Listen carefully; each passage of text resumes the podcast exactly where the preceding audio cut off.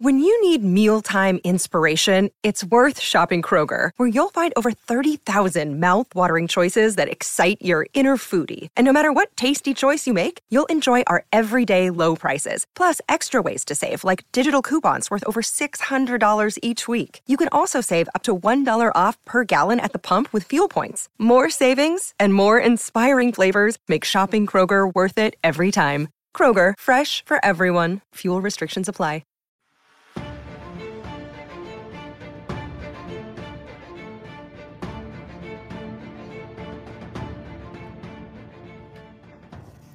From the lands of Tir to the kingdom of Galladoorn and the village of the Nelwyns and the immemorial city, this is Casterly Talk, the Willow discussions, kicking off our coverage of not Willow the film, because we already covered that, but Willow the series. Should they have titled it something else? Willow 2, Willow subtitle?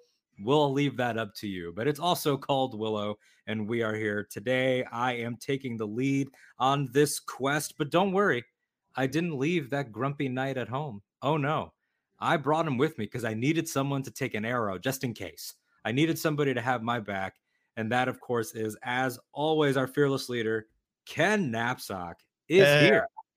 Hey, hey, a grumpy night. I, I, I don't like sleep on on the ground. I don't camp, so I'll stay in the castle. You all go have an adventure. Yeah, you could be the one that's like, no, we need you. You're the commander. And then later on, you're secretly evil, which is something that we will get into. Now, this is a departure from some of the stuff we normally do here. We're adding Willow to the rotation. We already covered the 1988 original film, myself and Nikki Kumar. We had a great time talking about that film. I was revisiting it for the first time in years. Nikki was watching it for the first time. And then all of a sudden, boom, here we are. We're beginning this mini series. It's headed up by Jonathan Kasdan, someone you might have heard of. He, along with his father, some guy named Lawrence Kasdan, uh, co wrote solo a Star Wars story. So he's no stranger to the Lucasfilm family, but he grew up on this film, Willow, as did many people. Ken, you're one of those people included. And here we are, a project that a lot of people thought maybe would never happen, seemed like a nice dream, but who Mm. cares about Willow, right? Well, someone did. And they put a lot of money into it. And here it is. I love these stories of John Kasdan on the set of Solo telling, uh, you know, Warwick, I'm going to get Lucasfilm to do this. I'm going to get them to do it. And here we are. We did it. Dreams rarely come true in Hollywood, but it's uh, come come true for this team. That's true. Yeah. Ron, uh, you know, Ron Howard, of course, directing Solo probably helped a lot. Imagine Entertainment is involved with this. You've got Ron Mhm. Howard producing. You've got some, uh, you know, familiar faces, but also returning creative forces. Episode two, which we'll also be talking about because it was a double premiere. Episodes one and two was actually written by Bob Dolman, who wrote the screenplay off of George's ideas for the original film. So they got 73 year old Bob Dolman to come in and play again, uh, which was really exciting to see his name in the credits. Um, these two episodes are called The Gales and The High Aldwin. We'll be talking about them together. Um, it's hard not to when they do these double premieres. We had a little bit of that as well with Rings of Power when we were covering that. But Ken, tell me about your temperature going into this, having known Willow for a long time, having you know been influenced in it at least in some way, even if that way is just Sorsha. Uh, but you know, we we've, we've had had a lot of build up to this, but it's also you know we, can't we, we're not gonna lie and act like it's some legendary property. It's always sort of been the other one. Yeah, that's a great way to look at it. And I, uh, thank you to you and Nikki for doing kind of a dive into the movie last week. And we talked about that the previous week. Uh, I was 12 in 1988 when this movie came out. So, in one way, I was perfectly primed for it. And I was. I saw it in theaters and I enjoyed it. Um, jokes aside, you know, hey, look, we all start to form our identities early, including our sexual identities. And Sorsha, Joanne Whaley, a, a a bold redheaded woman with a sword. Um, something that stayed with me. If you know my personal life, I have a, uh very fiery redhead fiance who is a broadsword trained. So, uh, you know, you, know who you are early, which is a, a different, int- interesting social conversation to have. Uh, you know, and you know. So I joke, but that was part of my this movie. Like, ooh, I you know, like uh, this Val Kilmer guy's doing crazy things, and now he's he's flying jet planes. He's also Madmartigan. Uh, but I had a different relationship as 12. I was starting to play baseball. And by the way, you could be you could be a sports fan and you could be a fantasy fan. I really believe it's the same muscle. But back then, particularly, it was like you're growing up. It's time to maybe not chase this and not follow Will Ufgood down the path. And so I had a the movie was always something I enjoyed. It was always a, a special place in my heart, but I didn't re- interact with it like I did Star Wars. But hearing the news that they were going to do this series, I was really excited, excited for the people involved. And big Warwick Davis fan, big Erin Mm-hmm. Kellyman fan because of Enfys Nest and, and a lot of the other people involved. We got our guy Cord half hands in this series. Yeah. Um, so I was just excited that a property that is loved by a lot of people is coming back, and and I, I was all for it. But I was like, cool, you know, cool in that way of like, yeah, awesome. We'll get there when we get there then the trailer came out at uh, Celebration Anaheim, and I got to tell you, I was surprised and, and kind of blown away what I was seeing in terms of like, okay, they got, they're doing this, they're doing this. So I went in with a a, a good, uh, solid, high temperature to your question. I'll say this right now, I really enjoyed it. I think it does everything it needs to do, but uh, this is one of those times where I'm like, you know. I, I don't have a passion for it as, as much as I do, do other shows. This is a a podcast feed about Game of Thrones, which I have a great passion passion for. Lord of the Rings, I have a great passion for. This one, I'm like, yeah, I want to talk about it. But uh, there's some things that I struggle with, and some things where I'm like, you know what, this this show did exactly what you'd want it to do, and I'm not connected with it as much, but others do. And I'm here to talk about what's in the show that is for everybody, and and that's I just want to be honest where my my point of view is going in, uh, and I think they uh, have done a great job. Yeah, it's one of those interesting things where it's like your mileage may vary on so many choices that they make. Uh, one of those things is is the comedy style that they've decided to embrace. Yep. Some of the the modern elements. Uh, we were talking a little bit off air about how with some of these younger characters, it's sort of in the same way that '80s Val Kilmer, who you know we should Mhm. address, his presence hangs over this show. Of course, for real life reasons, he's not able to be involved. They have made some interesting quotes about still looking to the future for ways he could be if this Mhm. were to continue. Um, but you know, we're not here to discuss maybes. But it, Madmartigan is still a huge plot factor, even Yeah. if Val, you know, couldn't be involved. And again, for real life reasons, the guy's a trooper, and I Mhm. love him and wish him all the best. Um, but it's it's an interesting sort of tracking of like in 1988, he was a 1988 type of hero. Um, he wasn't doing an English accent. Willow was not doing high fantasy. It was doing high fantasy tropes, but in a very quippy, sort of weird, sort of very George Lucasy way. I mean, you've got the brownies yelling and screaming the entire movie, and all of that comedy is there. So if you're taking that and making it 2022, then it Yeah. will be a brother and sister, you know, dunking on each other for one of them sleeping around and the other one Mhm. breaking rules. And some of that feels very modern. I, I some people I would say, and I don't this is not a comment on how what I think of it, but you hear it's very CW thrown around or very like young, and it is, hmm. but it's an interesting situation of like sometimes we have to look at shows and ask, what are they aiming for? And what are they trying to be versus what we maybe expect?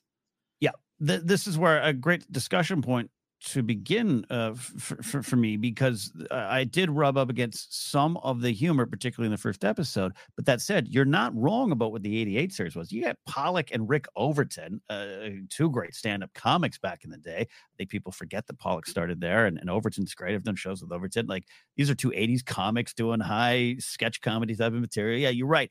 And I think this is thing where I, I this is this is me, Alden, having to really practice what I often preach to others about Mm, hey, maybe drop some of your expectations. Drop your feelings of um, you're not pulling a lot from this because uh, I didn't walk away from these episodes like inspired, but other people did. Other people brought joy, and I need to meet the show where it's at and with what it's trying to do. And I think you're right. I, I think some of the humor didn't work for me in the sense of it's not even just the words, the cadence, the rhythm. It, it was very the, the hey, so we're gonna get married. That's weird. I got it.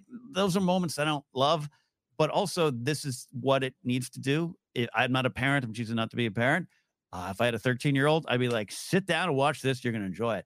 And I love that the show did it. And and I think you're right. It it, it this is what you would want out of Willow a sequel, uh, a series, including the humor. And I think it needed to be that for the show. Yeah, I mean, because an element of Willow, I mean, we, we talked about it a little bit in our our last live episode a couple weeks ago, and then you know at the time of this recording, just now when Nikki and I revisited the film, it's an interesting situation of when people say, "Oh, well, that one, you know, it wasn't as good as Princess Bride, it wasn't as good as Legend, it wasn't as good as like Ladyhawke, or like any of those, whatever, pick any of them. Um, any 80s, any any 80s. Oh, Willow, Willow, Willow was fine. Certainly not as good as Star Wars or Indiana Jones. It's too cheesy, and I'm like, well, the cheese is built in, and it's like yeah. that. I I don't. I would almost be, I would almost rub against it if they tried to make the self-serious Willow follow-up. Like what I love about what John Kasdan did here is yeah. he didn't make Willow in a way that was I want to make what I liked as a kid cool now that I'm a Hollywood screenwriter. He yeah. was like, no, no, no, I'm just going to do what I remember. Like, I'm going to do what it was. Yeah, it's it's a wonderful re- revisiting of the world, by also bringing some new things forward. We're going to talk about. They did some great updates to to the characters where they've been. But you, you made me laugh about the the, the humor again, it's not even that I think it's bad. I think it, I, I think it, it does what it's wanted. Just I'm at a point in my life where like, eh, it didn't hit. But you mentioned like Princess Bride. I love, I'm, I'm, I'm one of those big Princess Bride fans. I'm a William Goldman screenwriting uh, fan. Uh, mm-hmm. He's got a very uh, at the time is 87. It's it's still timely. It's got a very modern, timely anti-Vietnam joke in it, like mm-hmm. Wallace Shawn's character. So I that's why I don't like to hold up that weird double standard. We all have things that you might r- rub up against. You and I talk about Star Wars, uh, big ass door, boyfriend got a cute boyfriend, or yeah, uh, uh, yo mama joke in the phone. Like eh, eh, I, I expect people have different takes on it. I'm a comic. You're not going to hit with not every joke's going to hit. Um, so that said, I, I think I think you're right. I think if they had come up with serious gritty Willow, we'd be like, "What the hell are you doing? That's not Willow." Yeah, or Willow. even just a you know, it, serious gritty is something that happens a lot now, and people almost want that too much, or they don't understand what those terms mean. But even if they had done something still family friendly, but self serious in a good way, like Rings of Power, which we always also covered here, and we will continue to cover, that even wouldn't have been Willow. Like we talked about a little bit off air the first episode is definitely let's establish all of our new players and then they're going to meet Willow. Boom, big reveal. And then we're into the second one. Once mm-hmm. you get Warwick Davis in there, everything about that first one and everything we know about those young people starts to sing more because yep. the original wink, wink, nod, nod, snarky star of the first one is now there to yeah. elevate, to make fun of the young people, push up against them, but also to mesh with them. And that's when it started to sing more. I think I liked the first one, but but I really love them together, and I'm glad they were released mm. together. Mm. You know, that's always a conversation of are they doing it creatively or are they doing it because the early punch of double views is good for business? But sometimes yeah. that works out both ways. Um, yeah, this one played really well as a two part pilot you can't separate the business from it, but just enjoy this part of it. You get two episodes. No, and I think it worked. I, I, think I definitely enjoyed the second episode more than the first, but first episodes are always hard, right? It, it, come on, you can throw all the table setting pieces on the board, uh, tree around first episodes, but this the first episode's pretty solid. But the second episode, when Warwick really starts to slide into this character where he is in his life, I, I really big fan of Warwick, and, and I just loved uh, his ability to shine in that moment. He, I don't need Willow Ufgood. It's so funny. Alden because I even saw her saw and heard some other people's expectations going in. It's like some of them thought that uh, Willow maybe that lacked Willow himself. There was some mm. gravitas to the character missing. I was like that, but that, that's not Willow Ufgood. I think the appeal of Willow Ufgood is he is not the Bilbo Baggins. I am not. He's not, man. He's he's yeah. just uh, yeah. Let Willow be Willow, and he is. Yeah, and that's part of you know having revisited the film. You know, looking at it, Willow's a young family man in that one. He's a young the yeah. young couple, couple of small kids, farmer. Like his story is one of lacking confidence and finding it. It's feeling yeah. inadequate and then feeling like you're good enough. He's never, even at the end, Willow doesn't win in a way that's very modern. You know, especially talking to Nikki about it, who was a first time viewer. There's a moment at the end of Willow 88, spoilers. Um, although, you know, I'm sure you've seen it if you're here watching the sequel show coverage. Um, wand hits the ground. If that was made now, the wand would have flown into Willow's hand and it would have been his epic moment. But yeah, yeah. Ron Howard stayed true to the character that he established. And how does Willow win? With sleight of hand. Like yeah. he's still a cheeky, sort of trying to just make his way, kind of a jokester, but kind of sarcastic and sassy. Him and Val Kilmer's chemistry that entire time is is very much that dynamic. And they found it again here. And you know, I guess we'll start with these ideas of Willow, mm-hmm. with these ideas of what where his character's at, Willow and Sorsha being the two legacy characters that are here. And again, Madmartigan, like we said, can't be part of the story for real life reasons, but is part of the plot for sure in terms of why he's not there. Um, but for who they were able to get to return, you also have the character of Mims, who was Willow's daughter, this time being played by Warwick's actual daughter, Annabelle Davis, which was great. They have some great touching moments. Yeah. For the people that returned, legacy sequels are big right now. Uh, we're mm-hmm. running out of things to legacy sequel because we've done so many. Uh, biggest movie of the year right now, Top Gun. So like that's it tells you where we're at. We're big Star Wars fans. We've done it there. Indy Five on the way. Yeah. But they made some interesting choices that I want. I would love mm. to know your opinion on. Where yeah. Willow and Sorsha, it's not like there's bad blood, but there's a disagreement that happened before the show that is told to us out of sequence. It's a little bit vague right now. If I have one criticism, you know, or one thing that I'm, you know, struggling with, but we'll I'm sure we'll come together later, which is the thing about serialized television coverage, people, is that you know a lot of the things where you're like i don't know about that it's like yeah you're not supposed to um who knew what when how much was yeah. shared because we find out that willow's vision was much worse than maybe it was originally thought to be so there are yeah. elements that we'll get into plot wise but taking willow and sorsha to these places of fear and feeling burdened yeah. and feeling maybe like they didn't make the right calls and all of those things uh, mm. versus maybe something like Top Gun Maverick or like the Ghostbuster sequel where it's like, yeah, they're still busting or yeah, mm-hmm. I'm still flying. It's a different tone. This was m- more like Willow, the, the Force Awakens, where it's like, ah, Han went back to his old ways and made mistakes. How did you feel about seeing him framed that way? I actually really enjoyed that, and simply because I had, especially during the second episode where it really hits, uh, I had that feeling where I was like, why is Sorsha such an a hole? like mm-hmm. what's happening and i think that's very clearly part of the thematic point i think when we get to the deeper themes here i'll talk about i'm again I, am not a parent i don't want to pretend that i am but there's some there's a lot of stuff for parents in this show uh, mm-hmm. which is very interesting because i'm i'm the outlier i think most of the kids in my class of 1988 uh sixth grade probably our parents maybe even grandparents yeah. um so this show is also speaking to them and i think you needed that and it was really interesting to find that that there was a, a break in their union, so to speak, a break in their friendship, uh, this fear, and, and and how much of it was based out of protectiveness, which is that line parents have to ride, uh, mm-hmm. and it was it was it, it was interesting to me. And I think that's what you needed. If it had all been your that 80s ending, you pick up again, and this is, you know, looking across the Force Awakens too. You pick up the big ending, everyone's danced and celebrated, and all pieces falling on the realm. How do you continue those stories? You got to have big bads, you got to have this and that. I, I think uh this fear of and, and what you said did we make the right decision you know ask me again in 10 years tyrion will tell you now we are 20 years on in the timeline of, of the story um i think that's a, it's a fair question to ask was this choice the right thing to do. It's a great starting point for these two legacy characters.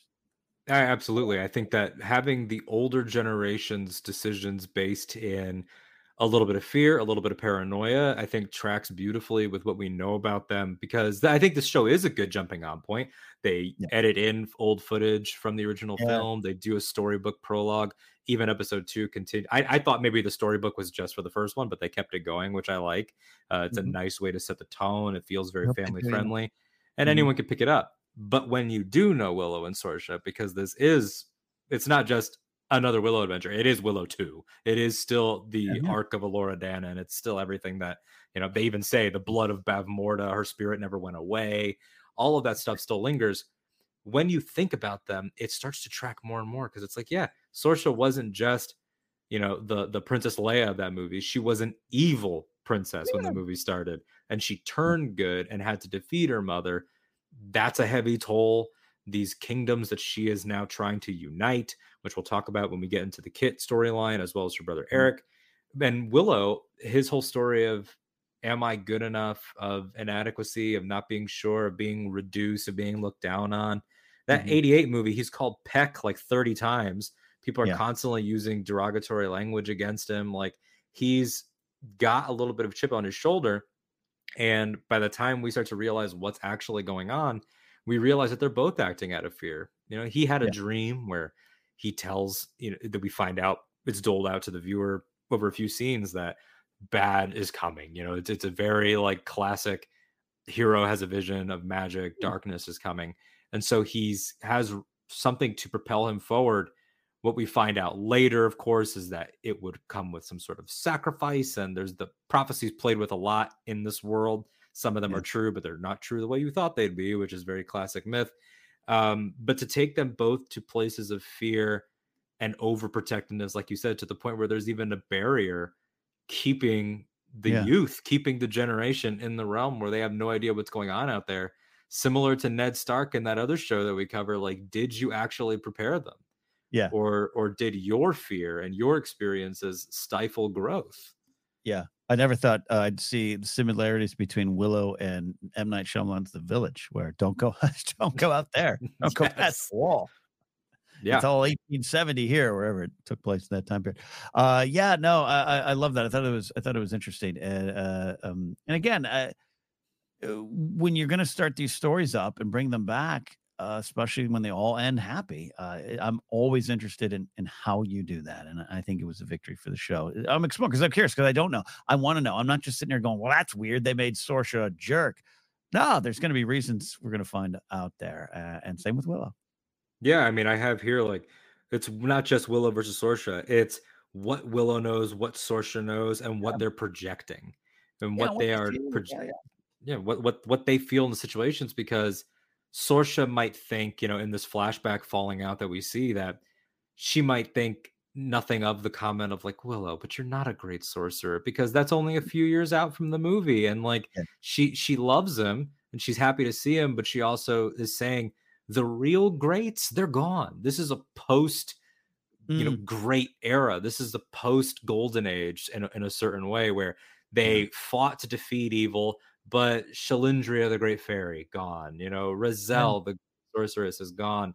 And for Willow to hear that, I think the way I interpreted that is he's projecting the events of the first film into that conversation and saying, "But but we mm. won. Like, why are you mm. doubting? I thought we were friends." And there is no Madmartigan there to speak for him or believe in him. And it's sort of like Sorsha and Madmartigan had a relationship, but it's like if you sometimes you remove the friend that mm-hmm. made you mm-hmm. friends with the other person. Yeah. And it's yeah. like, oh, we do we have a, a bond ourselves and how they disagree? And you know, mm-hmm. that first film comes down to the essential question of do you love this child is what starts Willow's journey. Do you yeah. feel love for this child?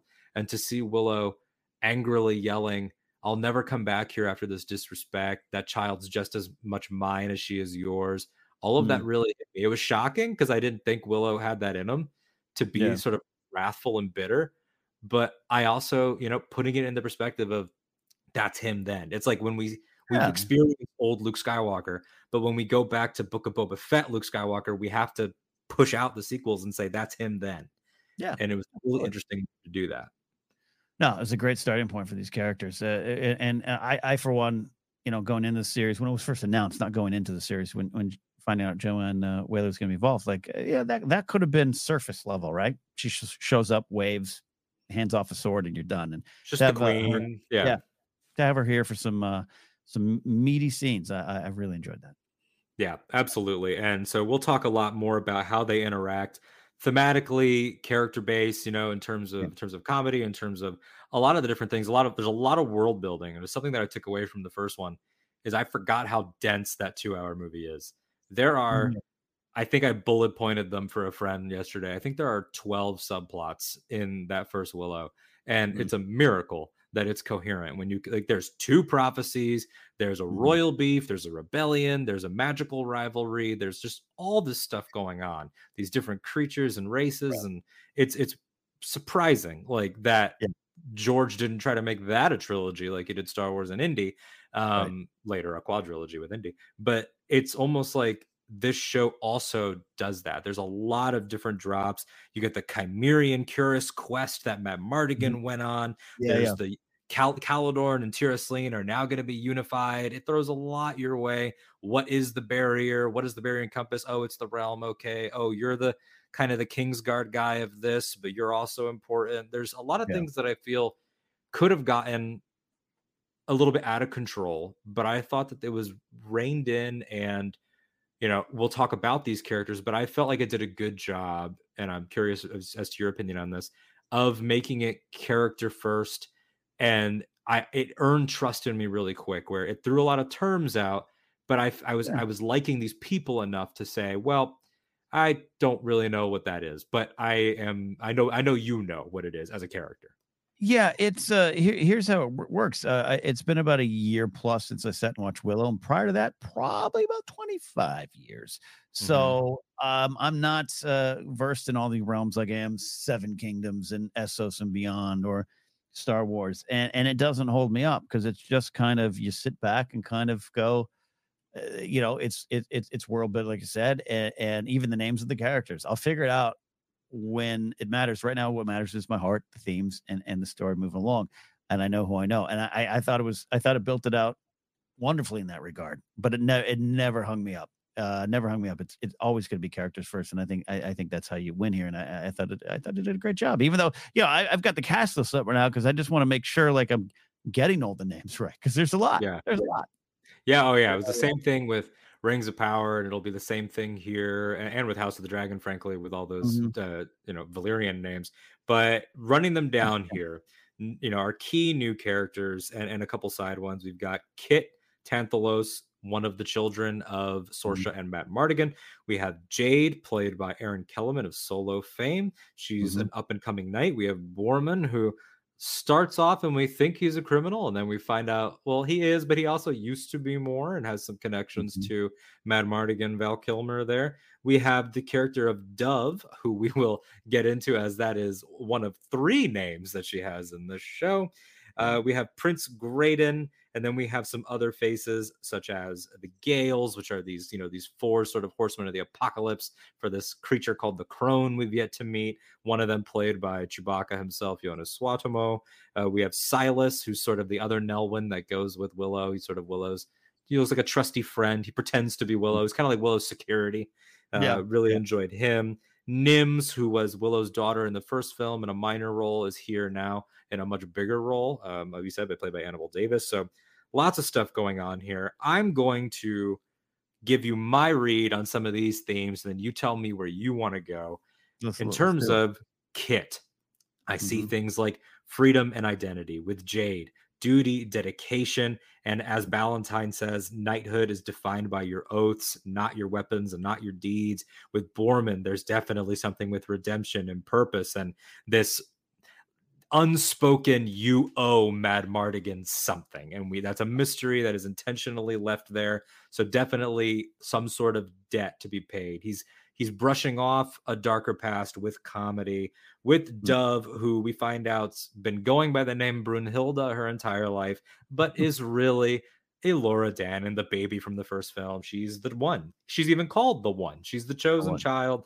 Destiny choice the idea of covering up one's identity and, and, thinking and taking away their choices. Even as a mm. little girl, we get that note that someone's been dyeing her hair so that she's yeah. not recognizable. And Willow says, Well, when you were a baby, you had red hair. So there's all this, it's light and it's fun and it's comedic, but they took all of her agency away from her in the mm. spirit of protecting the world. And then with Prince Graydon, who probably has so far the least to do mm-hmm. we get some funny lines of like, well, there was another prince. He fell out of a tree and now he's the prince. And this guy's dealing with expectations. Yeah. You get the idea that his father's kind of disappointed in him. He seems like he's way more interested in books than he well, is yeah. ruling or or women or any of that stuff. Yeah. And I think all of those ideas are just like boom, boom, boom, boom, boom, boom, boom. Here's everything that Jonathan Kasdan could think of that young people deal with. And he gave and he do, he divvied it up between characters. So who latched yeah. out to you as a, as a, who stuck out to you as a standout that you yeah. latched onto uh, yeah. for those ideas? First of all, I love the way you, you, you phrase that as if John was like, "What do what do kids do? What do kids do these days?" Uh, here, I, let, us talk about the youths. No, uh, you well uh, well done summary of, of the big points there uh, I really, you know, I I'm uh, naturally going to be drawn to Erin Kellyman is a big fan of Enfys Nest, and you know, I'm doing I'm doing some scouting here to make sure I, Erin's good to go for Enfys, right? We got our Enfys Nest series that we all want here, and and I really love um, the city because because because she brought a lot of um, kind of warmth. Uh, she's she, to this kind of traditional kind of trope of, uh, you know, you could even look at it as, sim- as simple. Uh, it, it, I don't think the show does, but as simple as a woman in a man's world. I'm going to be knight. They, they make an exception for me. This is what I want to do. And there's great dedication. I'm subject to the queen, she says at one point. But there's there's a great warmth in it. There's a great love. And, and I think more than she's more mature than anyone else there right now. Uh, but mm-hmm. we'll see when that's challenged. I'm curious to see when that that personal connection uh, to to Kit is is challenged in a way that we haven't seen yet. Uh, uh, what she's going to do and and and and understanding, you know, almost like a writer has to live both sides of the page. You have this, you know, did you know, uh, you have this dedication thing going on. You have this honor, this title, this knighthood you kind of want, but what does it really mean, and who are you really fighting for? Uh, we'll see how that changes. I was naturally drawn to that one there. Uh, everyone else uh, is sold as well. I did see, and, and Tony Rev- Revolori maybe um, won me over a little bit by the end of the second episode when he finally got to see what he's doing. Because you're right, he he's I would say just simply comic foil up until that point, but that that scene around um, Dove, we'll say, mm-hmm. um, where he's being not only very nice, I think there's some implied a- attraction there as well too, but just like he's very understanding, he's very empathetic uh, and has not had that himself. The, the the bookworm thing is also kind of a, a, trope as well, but it's played really well here, where not only will he find uh, his courage or strength to go do these tough things on the road, now he's probably going to find out uh, himself. No, he knows himself. He'll learn to know himself, and he'll find the confidence to be himself. I thought it was a really that was a sweet moment too. Later on, well, up until then, he had some funny lines but he just he is just kind of designed to be uh, the prince, uh, you know, and, and I thought that was a good development. Yeah, I agree. I think his starting point is uh, one of my f- favorite funny beats that he has is uh, I forget the exact wording, but his father's like, "You would let your wife to be go on this journey by herself," kind of questioning his manhood because medieval yeah. setting, and there is a little bit of that patriarchalness thrown in with the with the knighthood. I think it's called the Shining Legion that yeah. uh, that uh, you know uh, Jade will be training with. So you get the idea, like this is a this is a, a, fun fantasy world. It's no Westeros, but it does still have its problematic people. And and his father um is sort of like you would let her go and he's like i mean i would learn to live with it like he's he's not an adventuring prince doesn't look like he's you know yeah. ever held a sword let alone swung one and and it's yeah. it's an interesting sort of way to to assemble a classic party, you know, a fantasy yeah. party. Um, I think Kit even has a line where she's like, "Yeah, I think that's it for the Fellowship." Like even like a little Lord of the Rings nod, like, "Yeah, we're we're, we're good. We don't we don't need more people." Um, but yeah, I, I, love I love what you said about Jade and, and about um about uh, Grayman Graydon yeah. about Graydon. Graydon sort of taking because it is it is play with tropes, right? Willow yeah. does play with tropes in and of himself and his entire world. Um, it was hard for us to watch that first film and not just see Luke and Han again. Uh, I think I tweeted this like you've got farmhand turn wizard and rogue turn mm-hmm. general, and that's one of yep. George's favorite friendship pairings. And yeah. they and the way that Mad Mardigan Madmartigan Madmartigan even says to Willow, um, "This is war, Willow, not agriculture," which is basically dusting crops back home, kid. Like it's that exact same thing. Um, but seeing these tropes yeah. change different ways, starting with Jade, I love what you brought up about how it could have been something that we'd seen before and it was in certain ways i have this duty i'm trying to be more um yeah. we've we've in fact seen her struggle before with someone like Brienne of Tarth over in our Game of Thrones fandom yeah. of yeah. can I be the exception? But this being a more welcoming world, they have made it for her. She didn't yeah. have to go fight zombies to get it. Um, I loved how that started to play with a theme that you, Joseph, and Jennifer have actually been touching on a lot on Force Center with Andor, which is the duty and the cause versus the personal. And that's where her mm-hmm. are clashing, where we get here and we're not sure if this is will they, won't they? We're not sure mm-hmm. if this is we are dating. We're not sure if this is we want to date, but we can't. It's ambiguous as to where the relationship is, but it is one. They kiss on screen. Yeah. It's you know, it is Lucasfilm's first definitive, no questions asked because even with Vel and Andor, mm-hmm. it's more ambiguous than some people would like, and I, I would completely understand and agree. Yeah. This is not ambiguous at all. They're a romantic couple, but Kit is clashing with her because she feels like, wow, you would you would leave me when I need you emotionally. Whereas, mm-hmm. as Ballantine points out, from Jade's point of view, it's well, if she really cared about you, she'd understand that you're pursuing your goals.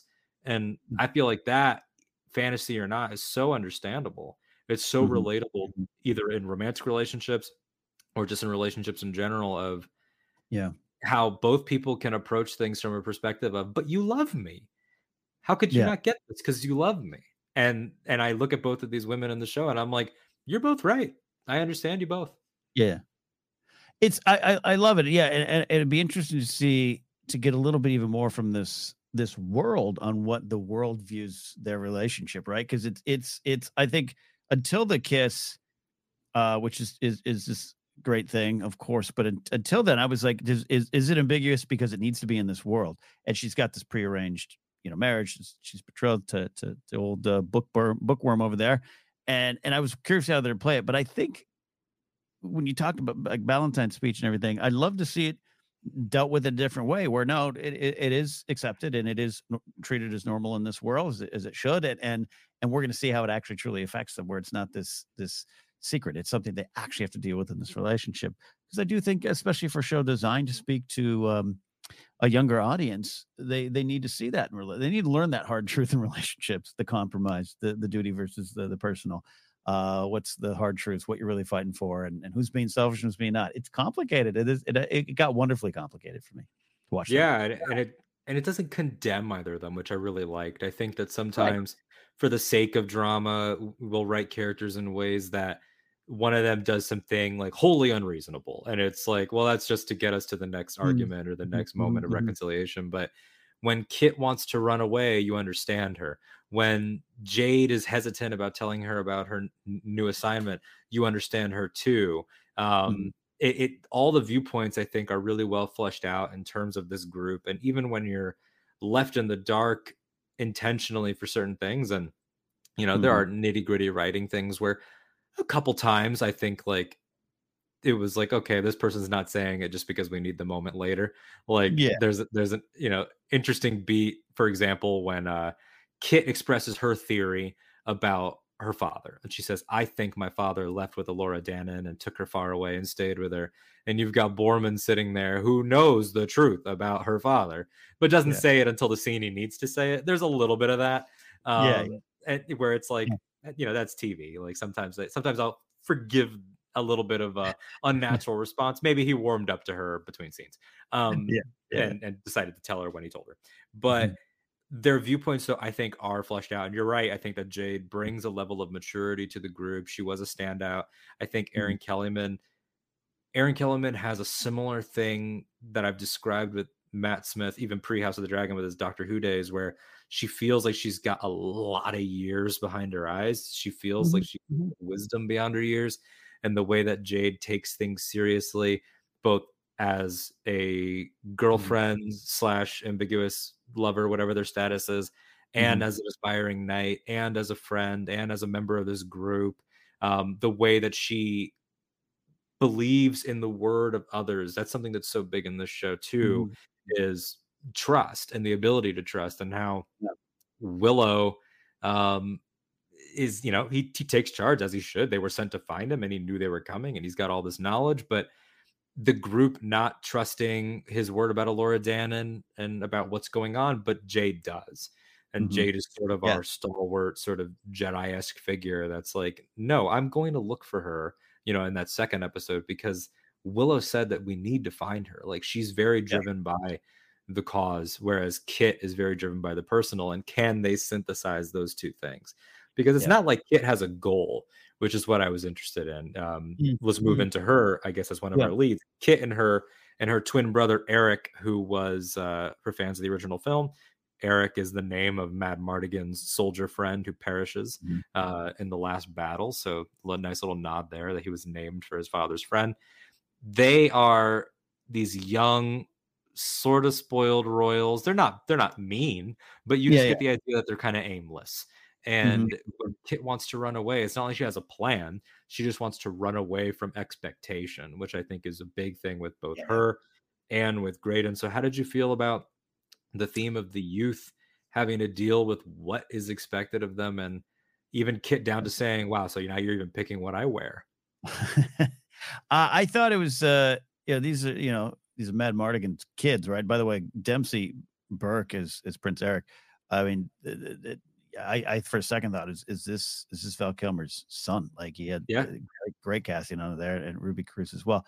Uh, yeah, I, I, I thought could you touch on it? Like they, they could very easily be real spoiled shits, quite quite frankly, uh, which wouldn't seem uh, right for Sorsha as, as as a parent. So I thought it was played very nice, and I, I like their the chemistry uh, as Tropy as as the the prince who uh, yeah gets around and doesn't see the full weight of uh, his title and his responsibility. Yeah, I, I get that there.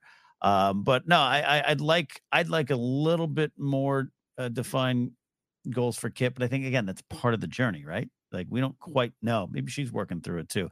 I, I see a little, uh, you know, impetuous and and and base level jealousy, and also focused on saving her brother as she should be. Um, uh, so I'm waiting to see that kind of develop. But I thought that both castings were, were great, and and uh, you know that's that's a lot of weight. You can't have Madmartigan around. You got to have his kids, and I thought uh, there, there's some chemistry emerging with these two. Yeah, and I think that they handled the the the weight of legacy in a big way, in a in a really mm-hmm. strong way, with the mm-hmm. two of them, and with Mims, with Willow's daughter. You know, seeing them these people yeah. interact with their parents, like Willow's daughter being way more well adjusted than Madmartigan yeah. and Sorsha's kids definitely tracks. Um, yes. I thought that her scene was really lovely, and seeing these people um, dealing with the absent of a absent parent or deal with a parent that is maybe making the wrong choices um, from yeah. their perspective uh, is really interesting. And neither side is condemned. It's not like the old people are wrong.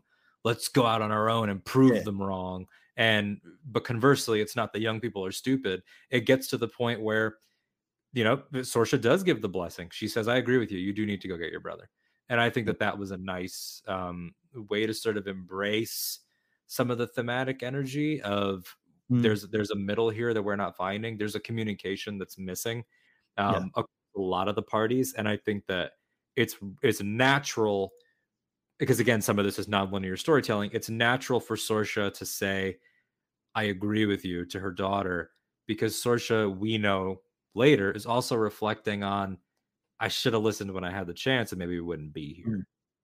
Mm, yeah, I like that idea. Yeah, again, there's a lot of things to me, the, the parenting, or at least if it's not, you know, directly, I can't relate to the parenting thing, but the mentors, the older generation. Um, finding the best way forward, knowing but that knowing that they may maybe they themselves didn't take the best way forward. So I like that.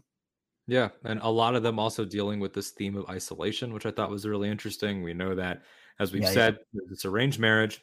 Since the events of the first film, at some point in Elora Danan's childhood infancy, they put up this barrier, and the barrier was crafted through powerful magic of people that are no longer around, and it it's ambiguous as to what it covers but they mm-hmm. say the words the realm and we know that they want to unite this realm so we can assume there's at least two kingdoms in there if you're yeah, playing yeah. along and trying to get your lore right but the idea that not only did they do that but once we got to willow's village and it looked like it was destroyed but then mm-hmm. you find out that it's because he moved them underground that's right. when i thought oh so it it happened for everyone like all yeah. of the different no matter if you're a, a big person or a nelwyn a hmm. Daikini mm. as they call them, you everybody reacted to the events of those first film or to their dreams and prophecies uh, with paranoia, and they decided mm. not to face their problems head on, um, yeah.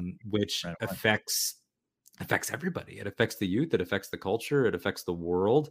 And I think that you know, as Lucasfilm is known to do, commenting on on our world right now Mm. burying your head in this in the ground in the sand literally in the ground if you're willow uh, is not the way and i think that's why i yeah. i love the scene where his daughter if we're talking about the parents and children where his daughter challenges him that isolationist versus mm-hmm. isolationist versus globalist you know it's not that one-to-one with our world but it's like mm-hmm. No dad like you, you used to be more and when she says you've always been my hero you know warwick does a great joke there like i would have gone on a quest earlier you know if i knew um, that you would say that but uh, yeah, I thought that that was really powerful stuff. Um, yeah, and is in a lot it, of our fantasy right now. It's what you need, and and and here the thing about what even Willow going back to the original movie. Like I remember watching it a little bit later on, or even just kind of remembering, and it's like I, George is definitely doing some Lord of the Rings stuff in his story. You know, it's definitely that but i don't I, I i I say that in a good way where i think you need willow needs to deal this world of willow needs to deal with the same thing this this evil is allowed to return when you don't deal with it that doesn't go away. And I like that Star Wars deals with it. I like that Tolkien was looking at that as he continued to maybe look at the adventures of uh, King Elessar and everything that came after. Uh, and and I, I I think he stopped short of it. And so therefore it seems like he didn't go that route. But I bet if he had still pursued it, that would have had to happen where the evil people might be gone, but the idea or the concept of evil and the ability to do evil is still exists and it's going to return if you don't kind of uh, deal with it. It's just uh, it's the cyclical nature of, of, it all there, and and to see it so clear and dis- display here, particularly when this entire culture going underground, right? Um, and hiding. And then I, I kept thinking of like the, the, you know the dogs. I'm like, well, I, I'd go underground too if those dogs just run into your village and destroy things. Um, yeah, not the right way to deal with it. So to have that, that's a pretty big theme to hang over all of the show. Uh, to your point, that's like you know, again, we're right after the events of of um, we don't we don't have this in a lot of other properties. We don't we don't we got comics and books and stories now, but you know we don't see Endor a month later or the Republic a month later after that. We're starting to see that now, but we didn't grow up with that. So I love when it's analyzed and Willow being like, all right, the flashback is even closer to the movie than you'd think. Um, and this is the choices we made as as a realm. It's and it's a dangerous one potentially. Yeah, and, and, you know we talked about it with Star Wars, but even with Indiana Jones, you know we're recording these. Obviously, uh, there is no Indiana Jones five yet, but what they've said about that film, it's like, yeah, it's Indy in 1969 when the space program sent you know man to the moon, but you know who was in the space program? Nazis that we ignored and that we let off on things. So this yeah. is a theme right now. You're ignoring evil, and and in those flashbacks, Willow mm. says, and again, we don't know how much of his dream he shares with Sorsha, which is, you know, the film yeah, is yeah. The, the series is dropping its knowledge in ways that are serialized television ways. We'll mm-hmm. find things out. Like episode one with Boorman, who I really enjoyed, and we'll talk about. Boorman, eh, she says, "Oh no, he'll he'll accomplish this quest, and not for a royal pardon, and not for me, but for a debt to a friend." And I'm paraphrasing. Mm-hmm. And you're like, mm-hmm. "What's that about?" and then you find out that he was Madmartigan's squire. So yeah, all of these choices that happened, everything that she did, um, Sorsha feels like she doomed Madmartigan, but she also ignored yeah. Willow saying it's time to train Elora Danan now. Evil's mm-hmm. not done. And you know, in Star Wars, like you've said, we've gotten that stuff filled in and we found out about some of the demilitarization and the ignoring of the slow mm-hmm. creep of fascism. Here, it's not like it's not as direct because it's not like yeah. it's a regime it's it's just dark yeah, powers yeah. but it's it's the same thing thematically the idea that we thought that we could just do things the same way and willow returns to his village at the end of the first film but then there's an ambiguous amount of loss that i thought was beautifully played he used to have a you know a wife daughter and son now mm-hmm. he's only got a daughter they don't seem to be around he stops by their old hut as mm-hmm. they're leaving and has those flashbacks to where they found baby Elora and yeah. really beautifully played moment there by Warwick. And you get the idea that he's having to reckon with the fact that like he wanted to be a great sorcerer when he was young, but now 20 years later, he actually has to be one. You know, he's he does he's no longer the kid. You become mm-hmm. your heroes, you know, and he's he's no longer the kid that found the fairy that gives the wand. Now he's the guy that has the wand and he's the one being found. It's fantastic. It, it, it's you're almost discussing adulthood, right? You're almost mm-hmm. discussing that the jokey term adulting, uh, where he he he might have you know he kind of wins the day and, and and gets what he wants and he's going to be a sorcerer going to be wizard and and you got to find out then you actually have to be it and that's scary as well so uh, so this series being again this is this this series uh, knowing it's it's I, when i say made for a younger audience I, I don't even know if that's correct I, it's just doing what Will needs to do. But uh, but but this is maybe going to pull in some younger folks. Um, but for someone like me who's watching it, like, you know, all right, I'm going to move to LA. I'm going to be a star, and then you got to go do that. Mm-hmm. and then, then, then, then you to make your dreams come true, you got to work at it. Or then the worst, you actually get your dreams. You actually win the day. Uh, Sorsha actually defeats her mother. Actually ascends the throne. And then there's a whole bunch more problems. This show is about uh, the adults in it just as much as the kids, and it was fascinating to watch it. I thought some of that was some of the, and then you don't know the whole story yet. You don't know all the pain uh, Willow's fa- uh, uh facing and, and, and, feeling. We're gonna maybe get that story, um, but right now all you need to know is loss, and that it's all too real. It's all too real, and that's something you got to deal with. Yeah, and I think that being able to do sort of some of the nonlinear storytelling that they've embraced here uh, was pretty mm-hmm. smart because I, I re- I've watched each episode twice, and on that rewatch, when you see certain choices or certain Sorsha scenes and, and the way that she treats her children, uh, or in the way that she, you know, when she tells Kit, you know, part of that is of the parenting aspect of the show is putting the mm. pressure upon the next generation, having to confront unfortunate and scary truths. She says, you know, the blood of Bavmorda exists in me, therefore it exists in you and your brother. It never went away. Willow had this dream. Now I've had it too. Whether or not mm. that includes that Elora Danan must die, we'll talk about her in a second, um, is ambiguous uh, because it's mm-hmm. when he tells that to Silas, it seems like it's the first time he's articulated it. We'll see as the show goes. Um, yeah, yeah the first time he's ever admitted that because that was not even the whole, part of the, the whole dream. Yeah, yeah, yeah, the whole dream because we get a flash of it. The whole dream that she's dead. Another cool note there when she's it's not cool she's dead, but when she's dead in Willow's vision, her hair is dark again. So yeah, it's yeah. sort of that symbolism of in this climactic battle, she will be what she was always supposed to be. Um, and and hair and color is such a big thing in, in like mm-hmm. literary analysis and stuff and and Star Wars is a lot of that too. Like Obi Wan, yeah. you know, passing down the mullet to Anakin and things like that. Um, but you know, talking about Kit, we talked about Jade. Um, let's talk about Elora Danan slash Dove slash Brunhilde, which is yeah. an interesting thing where I hate to be the I called it, I called it guy, but halfway through the first one, I thought to myself, something about that throwaway line about the brother not really knowing her name is interesting. And then yeah. when she crossed through that threshold, I thought, is she the baby? And then, you know, sure as hell, Willow reveals her tattoo. I was going to ask you this. Okay. So I, I hadn't been paying so, uh, you know, tremendously close attention to the marketing other than saw the trailer. I, I had the sense, I was like tuning in episode one going, I, okay, so I know Elora Danan's missing, but I think it's a secret, right? Like I knew that. Mm-hmm. And I was like, but clearly it's Kit. I, I, don't know why. So when the real oh, happened, yeah. I was like, oh, I'm an idiot. I probably should finish my coffee before I watch this episode. so, no, it, it, I think it's I think it's one of those things where it's like it's just enough that you can have fun being like it is her, yeah. it is her. But also, especially for that younger audience, I think it'll probably be like, whoa, like mom, dad, she's the wizard. She's the, you know, um, it has that. It, it will work because because again, like even early on, they, you know, I think Airk calls Kit, you know, your Twitter or she says whatever, and I was like, well, they were raised to believe that. And and and mm. I, I feel like in 2005 when um there was some people who were like, Palpatine is the emperor, like yeah, I just felt I felt slightly dumb, but also it worked on me. I actually really loved that moment because it worked on me. Uh, just kind of catching the story casually, re- drinking my coffee, and was like, "Oh, there we go," and and it made me want to go back and retake some of the, the scenes and lines that she said. So I thought it was great. Yeah, I thought I thought it was a great reveal. I thought it was a great uh punchy, like modern in a good way, sort of ending to that 1st mm-hmm. one. Like she just mm-hmm. goes, What? And then it ends on a pop song, like boom. and then we move into the next one.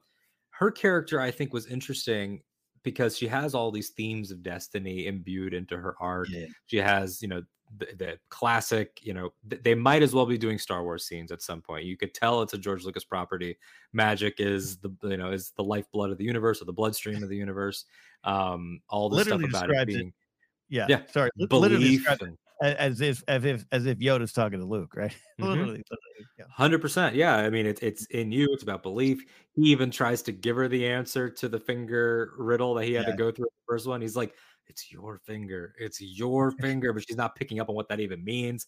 I think it was a big swing, and I don't say mm-hmm. this as an insult to the character at all, or mm-hmm. to Ellie Bamber, who I think is doing exactly what she needs to do.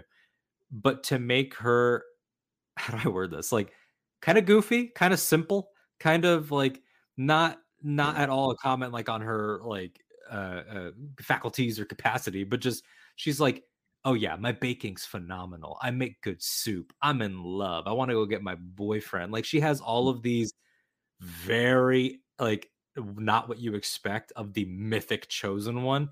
And I yeah. think that was I could see that being something that is maybe too modern for some people, and we could talk about it.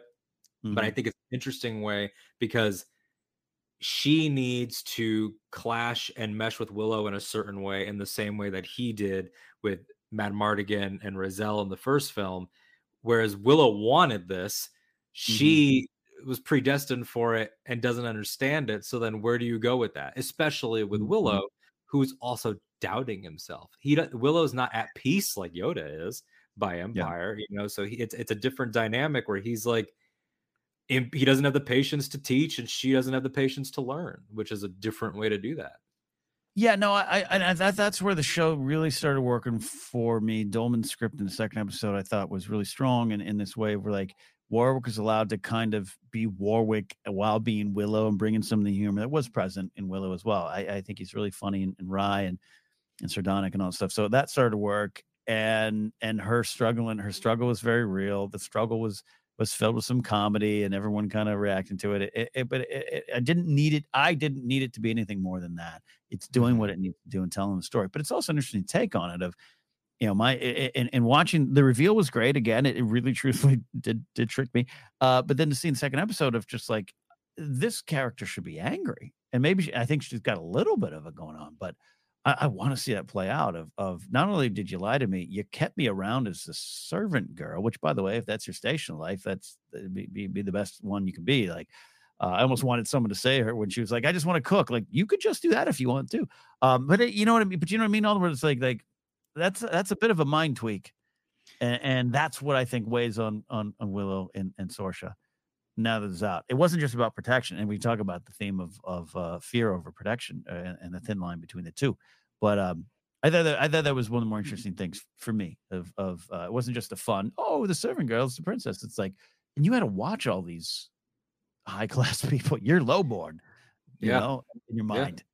yeah they, they- out of Mhm. protection you end up taking away someone's agency and choice and that's so much a part of what everybody's going through and everybody in their own way that's what sort of binds the the six together and binds all Mhm. especially the young people together is none of us feel like we have complete control like jade just finally got this exception but she still has to go do it while dealing with kit kit is dealing with the fact that she's expected to be this thing that she's just to be a wife and just to be a queen and to be a tool to unite kingdoms she's Yeah, yeah, yeah. being used functionally um, which Boorman even calls Sorsha out for. He's like, at least you got to choose Madmartigan. Yeah. Um, You know that that type of stuff sort of comes to the forefront, um, but especially with her. And I think that you know I, we're not in the prediction game here, but that last beat of episode two, you know, the it's a classic you know irony thing, a little bit of dramatic irony. When she finally does unlock the spell, it's in a moment of of anger, and it's in a moment Yeah. of, of frustration, and I think that some of that is bubbling to the surface and you Mhm. could tell she does take pride in what she can do. She's got the best muffins in the kingdom, and she says she's a phenomenal cook, and she's really proud to have this relationship uh, with Prince Airk and wants to go find him and stuff, and wants to be useful. And she says, "I can tend to the horses, I can cook, I can Mhm. help you guys."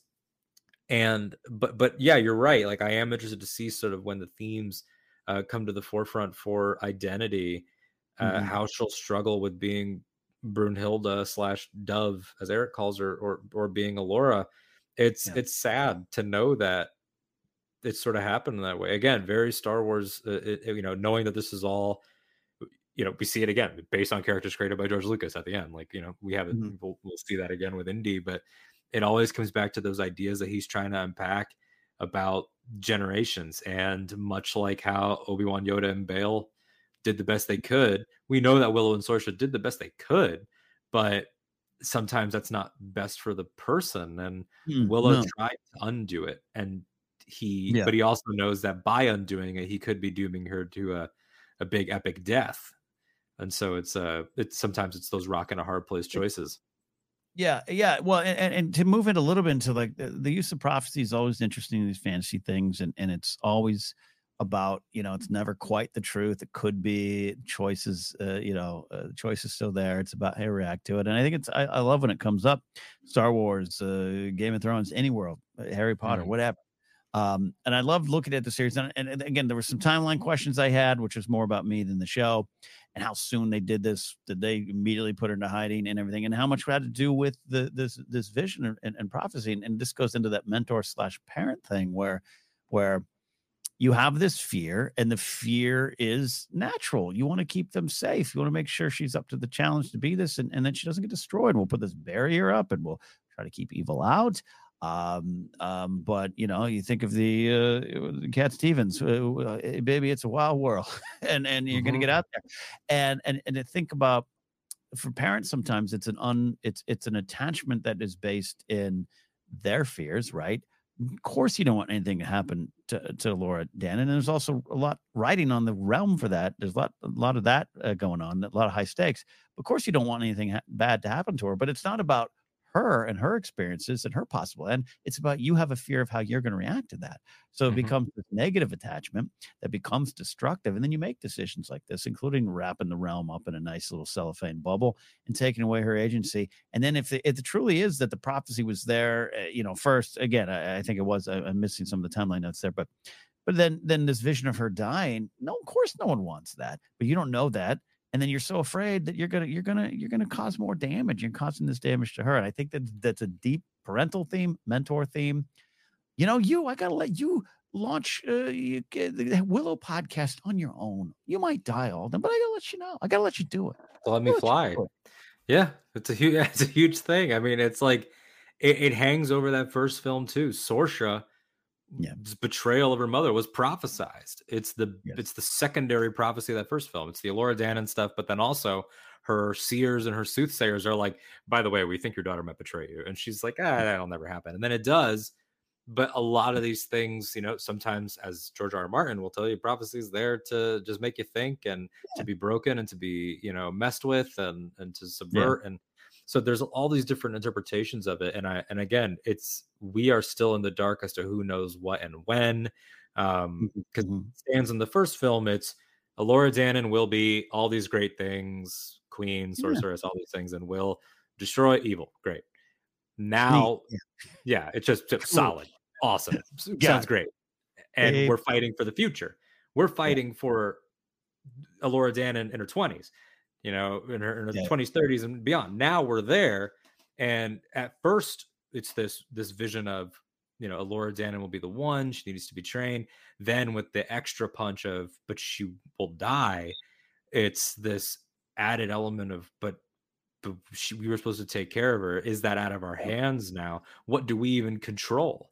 And I think that that plays a lot into the paranoia uh, and into the decision making of both Willow and Sorsha as the two main parent figures. I mean, Sorsha even says like the way that they write around Madmartigan not being able to be in the show is that he went to go find this mm-hmm. uh, uh Kymerian Cuirass, or as Kit calls it, a magical breastplate, um, yeah. to, to to go do X, you know, some magical artifact. Um, and you get a little bit of a tease where Boorman's like, "Yeah, he found it," um, and we still don't get the whole story. Uh, that episode yeah. two ends when she asks him what happened. Um, but it's an interesting thing to think about. Everybody is sort of just like clawing and desperately searching for the way that they don't have to face. Yeah. Um, the worst possible scenario. You know, mm-hmm. everybody feels like they're backed into a corner, which I think is superhuman. Um, mm-hmm. not superhuman, superhuman. Uh, and it's it's this the whole idea of of trying to work with what you have, which I think Willow has always been great at. I mean, one thing I love about uh, their disagreement one of when before I had watched episode two, when I just watched one, I thought it yeah. was great that Sorsha said we disagreed about what to do. I wanted to yeah. hide her, and I wanted magic to diminish. Whereas yeah. Willow wanted magic to continue, wanted her to be trained. But when you find out, oh, she was hidden, but it was in plain sight, which is. Such a Willow thing because he his whole thing in the first film is sleight of hand. Like it yeah. is right in front of you. It's the disappearing pig trick, which she then throws in his face. Um, so Willow is a character that's always been able to work with what he has, but now he feels like it might not even be his calls to make, and I think mm-hmm. that that frightens him. Um, and you know it's weird to see sort of like willow the last jedi but it kind of does feel that way uh in certain ways. I, I retreated because i i felt like i had made the wrong calls. Yeah. Yeah and it makes you do things. I mean even the relationship between, between sorsha and and uh, and willow like i said earlier like sorsha's kind of an a-hole but it's like it comes out of this paranoia this this thing and so she's going to say some things you know what a what a mean thing to say to willow and then willow's going to react in a certain way. It just it just it, it, it trickles out uh, mm-hmm. and and I thought I thought I just thought that was particularly interesting. Um, a, a, a good way to play it. Yeah, obviously, yeah, 100%. Obviously, that prophecy stuff plays in there. Uh, mm. Potential was such a big theme of the first film. You know, we talked mm. about that with the finger stuff. That was Willow's journey there. Here, everybody's trying to realize their best potential. It's very yeah. classic young hero stuff. Um, a couple other characters that had some stuff I wanted to talk about.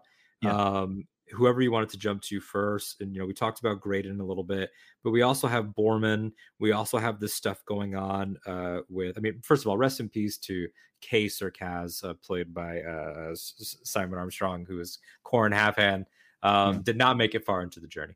Um, mm. But we have our other uh, big general character, Ballantine, who's been corrupted by evil um, mm-hmm. and is being sent after them. So, how did you feel about some of the stuff that was more like not ancillary in a bad way, but just like some of the side world building, some of the extra yeah. quest side characters.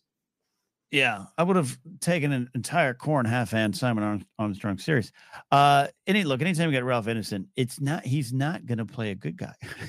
Whether he's Finchy can't, from the office, can't happen. Yeah, first night, uh, you know, Game of Thrones season two uh, mm-hmm. with Dagmer. Uh, Dagmer. So uh, I I was expecting that. I was just expecting it, and uh, I thought it played out. And you need you need that kind of surface level big baddie leading to the other big bad. So that was kind of fun. But I did love the character Born. I do want to talk about Boorman. Yeah. Uh, I, I, thought uh, a lot of um, you know when there were certain moments where some of the humor seemed to rub uh, against me. It's a personal thing, and again, I think it worked, and I laughed out loud a few times uh, Tony Revolori made me laugh. Boorman made me laugh more than any of them, and I just thought it was it was it was played really well. And and I'll, i got a shout out. I think anyone who knows me would be upset if I didn't mention this. Uh, they have in that horse chase a mm. beat for beat call out to Young Guns 2, where I need to find out how it's got to be intentional, or else it's a big oops. I but it magic Young Guns 2 came out in 90 so I gotta imagine Kasdan yeah. is in is in it, it is something about it or or i think dolman wrote the script but that horse chase and, and he's and he's tossing out the word and then they ask what that is it, well it's uh, whatever it was for stop. That is exactly young guns too i absolutely popped for that and really appreciated that call out because as it was happening i was like this is just like young guns too and then to have that. So Boorman's behind yeah. a lot of that. I love the character.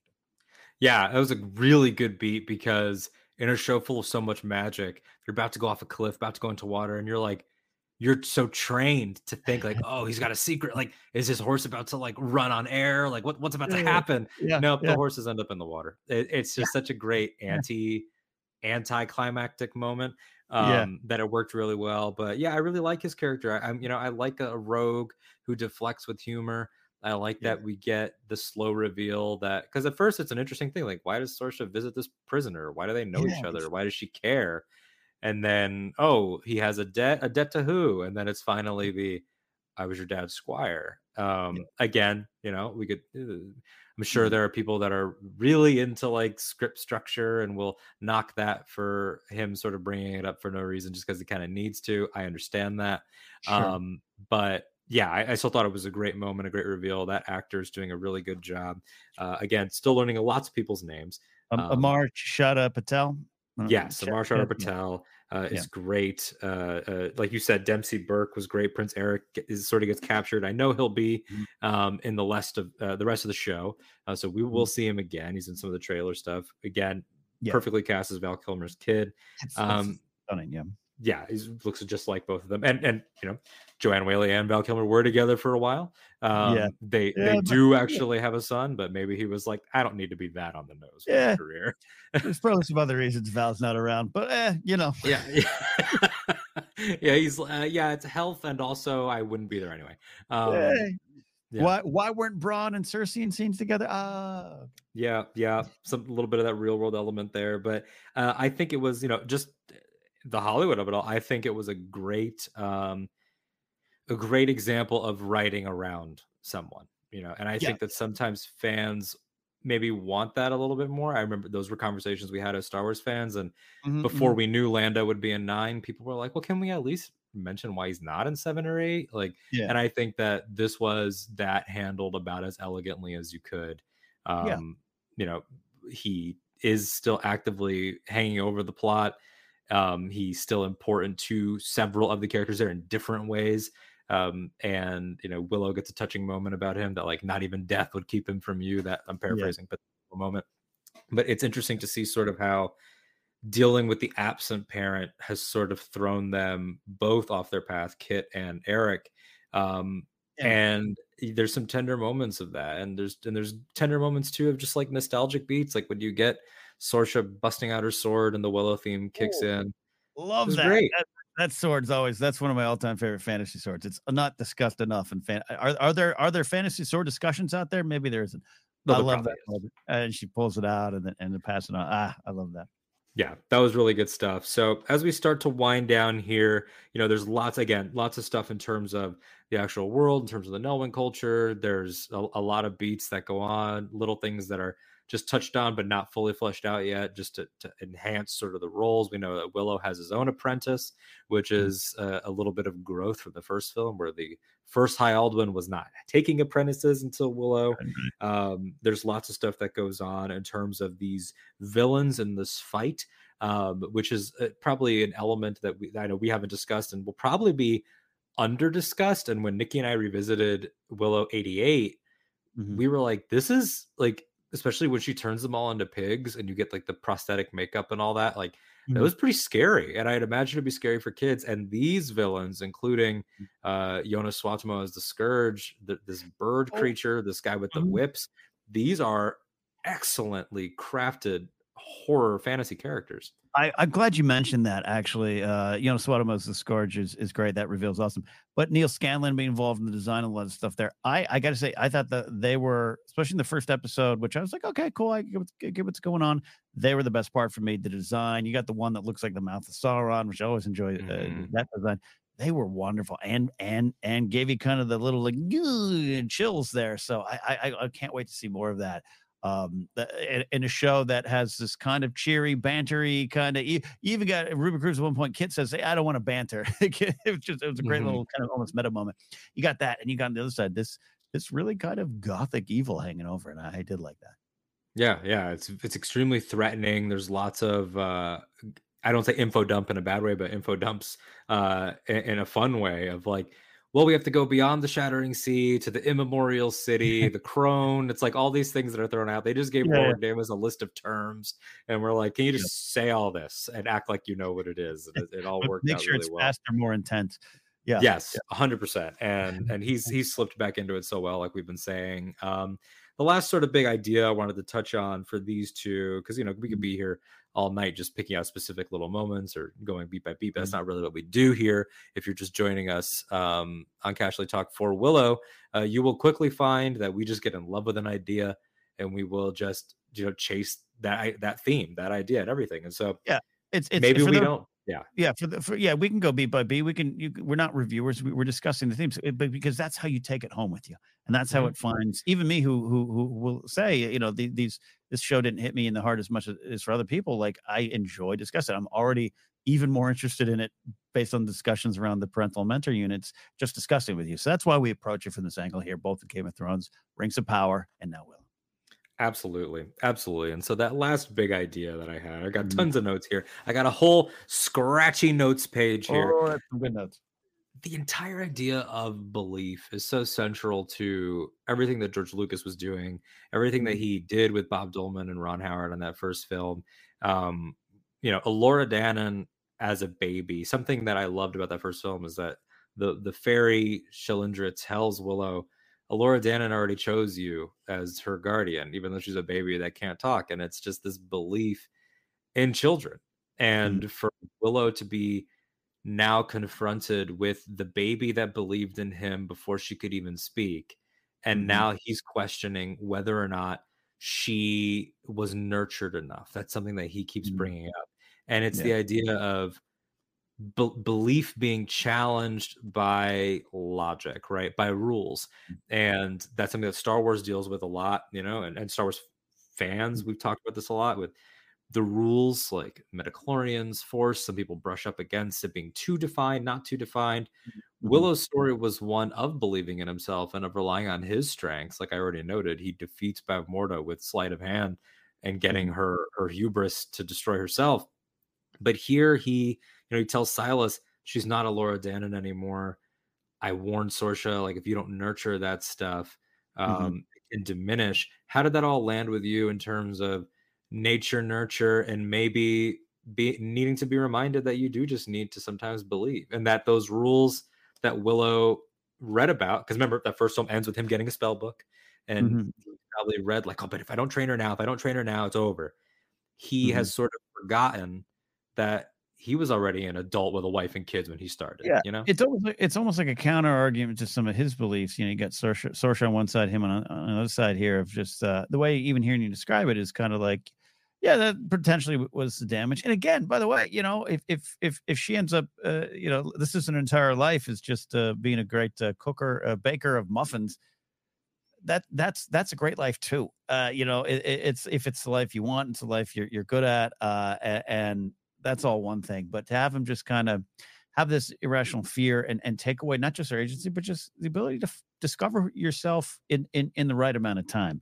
Um, uh, this is the journey she's on, good or bad. This is what Elora Danan is on. This is the path she's on, and and I thought that was a good moment. Um, again, go again because of parental kind of mentor conversation of like it's not done. The journey's not done. It's never done. It's never done. Yeah. And it's never too late. I mean, that's something that we face in a lot of these myths. And um, am I too far gone? Can I redeem myself? Can, can is, is there hope for the group, for the collective? It, you know, do you do you need to follow these rules of well, magic is done this way? There's lots. Of, it's it's expressed in serious ways, like talking about Yeah. Elora Danan's, uh, you know, being nurtured and being trained, and how she might be too old, too old to begin the training Mhm, um but also in funny ways like can you make food with magic and he's like no i tried that once and i was on the toilet for a week like things like that willow's become very much about the system and the rules and trying to be high aldwin and he's got like responsibilities now but i think that that's why i love that wake up call with his daughter where she grabs the wand and the chest and is like you're gonna give her this and you're Mhm. gonna go because you know, we grabbed. I loved that the daughter's like, you know, I'm the one that found you. Um, Yeah. in that first Yeah. film in the river, uh, she she sort of has to shake her dad out of out of paranoia and out of complacency and and say like, it's like she again. We joke that uh, Rhaenyra Targaryen and, and House of the Dragon has media literacy. Uh, Mims has media literacy. She's like, Yeah. Dad, y- your first movie was about belief and in in the unexpected heroes. You were the tiny farmer that no one believed in. Now Yeah. she's the young, in love, kind of clueless baker. Girl. You need to go remind her of what she can be. Um, Yeah. which is really powerful, even if there is still the conversation to be had about why did y'all lie to me? Yeah, which is to come, but also a lot of it is. It, it- we- we'll see how, how far they, they go into because because Willow does start to, to try to train, but some of the stuff you're talking about there reminds me a little bit of uh, I, I jumped at Kanan and Rebels and, and the stuff with Sabine Wren, where it's like uh, maybe the, the problem is you're just afraid of of, of failing as a teacher, and, and maybe that's what's going on here. And there's some of that stuff with him too of like, uh, and I'm not saying Yoda was that Yoda was on a different train, but have Willow kind of be like, ah, you know, well she probably can't do it. It's like, well, if you teach her, if you continue to believe, like you're saying, so it's the continued. Again, this series does deal with growing up. We got a generation coming up, but we have some characters that have grown up, and now you really have to remind yourself that the lessons are still ongoing. And I think that's part of what's at play in Willow, the character. Absolutely, absolutely. So we'll move into final thoughts here. I'll rattle off a couple things. We touched on it already.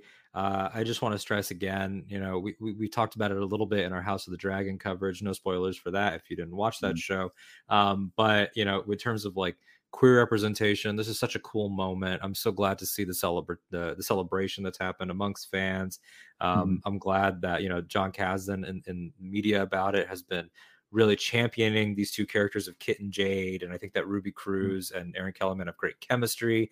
That's so great to see. I think the designs have been beautiful. I think that they, I again, I'm not saying this uh, to knock volume shows because I. But guess what? My favorite Disney Plus shows are volume shows, um, so far anyway. Uh, but the uh, it, it's just, it's really lovely. Like it's just a lovely looking Yeah. world that they've established, and um, it feels true to that uh, aesthetic from the first one, but really fleshed out in some fun ways. I think it's whimsical. I think the music is great. That was something mm-hmm. I wanted to note. Of course, the first film was scored uh, by uh, scored by James Howard, uh, no, uh, by James Horner, yeah. who unfortunately we lost tragically in 2015, and, and was a legend. They got James Newton Howard to come in and do the score here, so you've got an, one of his contemporaries and another amazing mm-hmm. composer. I think it all worked really well. Uh, and the direction, uh, you know, by uh, Stephen Woodfelden, um, who or what Woolfenden, sorry, yeah, Woolfenden. Can't read my own handwriting sometimes. Um, he's done some Doctor Who, done some Outlander, done some Poldark, and was a second unit director on some Harry Potters. Um, I think that he did a really good job. You know, the real world element of the first director was supposed to be Jon Chu. He drops out. This guy comes in. You know, it, sometimes that's that's a very high pressure situation, um, and I think it all played really well. The show's confident, which I really like. So those are my last thoughts. If you yeah, it's a great, yeah, yeah, great final thought. The show is very confident. Uh, I think this is, uh, like I said, it, it it is exactly what I thought a Willow series would be, and I mean that in, in all the great way, po- great ways possible. I have always had a different relationship to this um, movie and, and, world than others, and in, that I've always loved it, and in a sense of it brings a, a, feeling of joy, but it's not something, not a world I've lived in a lot. And so this series, uh, I have a different reaction to it, and different in, involvement uh, in the discussion of it, but this did exactly what it wanted to do. It, it's not just a simple nostalgic love letter. That that idea gets tossed around far too much in this era of legacy sequels. It's a valid question, and you got to weigh each property on its own merits. This is to me not just a nostalgia play because they're having a lot of fun, but they're also raising important questions about the next generation and the generation come up and the generation generation that experienced it. And it's interesting how that plays out. So I'm going to have a lot of fun tuning in every week. I, I, am really happy to see um, uh, see this happen. And the cast seems like they're having a lot of fun. I like the way it was shot. Uh, I did not come into this expecting House of the Dragon, and I don't think anyone should. And if you're watching this and you're thinking it's not for me, number one, that's always okay. Two, allow for what this, who this story is for, to allow them to reach it and, and be met by the story, if you know what I mean. So uh, I'm very happy to exist. Very happy to exist. That said, uh, all that we're going to say, we're going forward here. Uh, on, uh, I might pop back in here, try to come back from finale. But we're going to bring some people on here who are really excited for this series and have always loved the movie, and they're going to follow your lead in discussing some of the themes. And I think that's that's fun for me too, uh, as an executive producer around these parts right now, just to pull back and really f- the people who are moved by this series are going to come talk about what they love. Yes, Ken is going to be Madmartigan. We're going to go send him to find a magical breastplate um, and then maybe he'll pop in for a cameo. Um, mm. No, not a cameo. We're butchering that word as a culture. Um, for for a final appearance, an epic save. Uh, yeah, I, I, completely agree with everything you said. Just echoing all yeah. that. It's it's about intent, right? And and sometimes in life we say the phrase impact over intent, especially in moments of hurt. But in mm. art, intent is so important. If if mm. Jon Kasdan wanted to be true to the cheese and to the wonder and to the heart of that first film. I think he absolutely nailed all three of those things. Legacy yep. sequels, you already touched on it. Is it precious? Is it not precious? We don't think that's a bad thing here. And mm-hmm. I think that sometimes being precious affords you really warm moments um, and the film the, the film the film the the show invites you back in with with an mm-hmm. actual storybook visual um, and so I, I think if you know if you're checking this out and Mm-hmm. Um, you just wanted to hear what we thought. Maybe you haven't seen it, which I know some people do. Um, and that's great and hi. Uh, that yeah. definitely you know give it to the kids in your life and and let them let them check this out. I think it's a great family watch, and I'm excited to see where it goes. And I'm excited for all the faces that are going to be popping in. I don't want to list off people because you know schedules always change, but some mm-hmm. friends that you know, some friends that I haven't been on the channel before. Um, it's going to be a really exciting uh, eight weeks. I keep wanting to say six, but it's going to be eight, I believe, and then that's going to be mm-hmm. a lot of fun. Seven weeks, yeah. eight episodes. Um, yeah. So yeah, we're really p- uh, positive on this show. We have our little issues, our little things that we brush up against, but again, uh, it's a brand new show. It's throwing you in, and I'm excited to see how these characters grow and change as this uh, party is now assembled.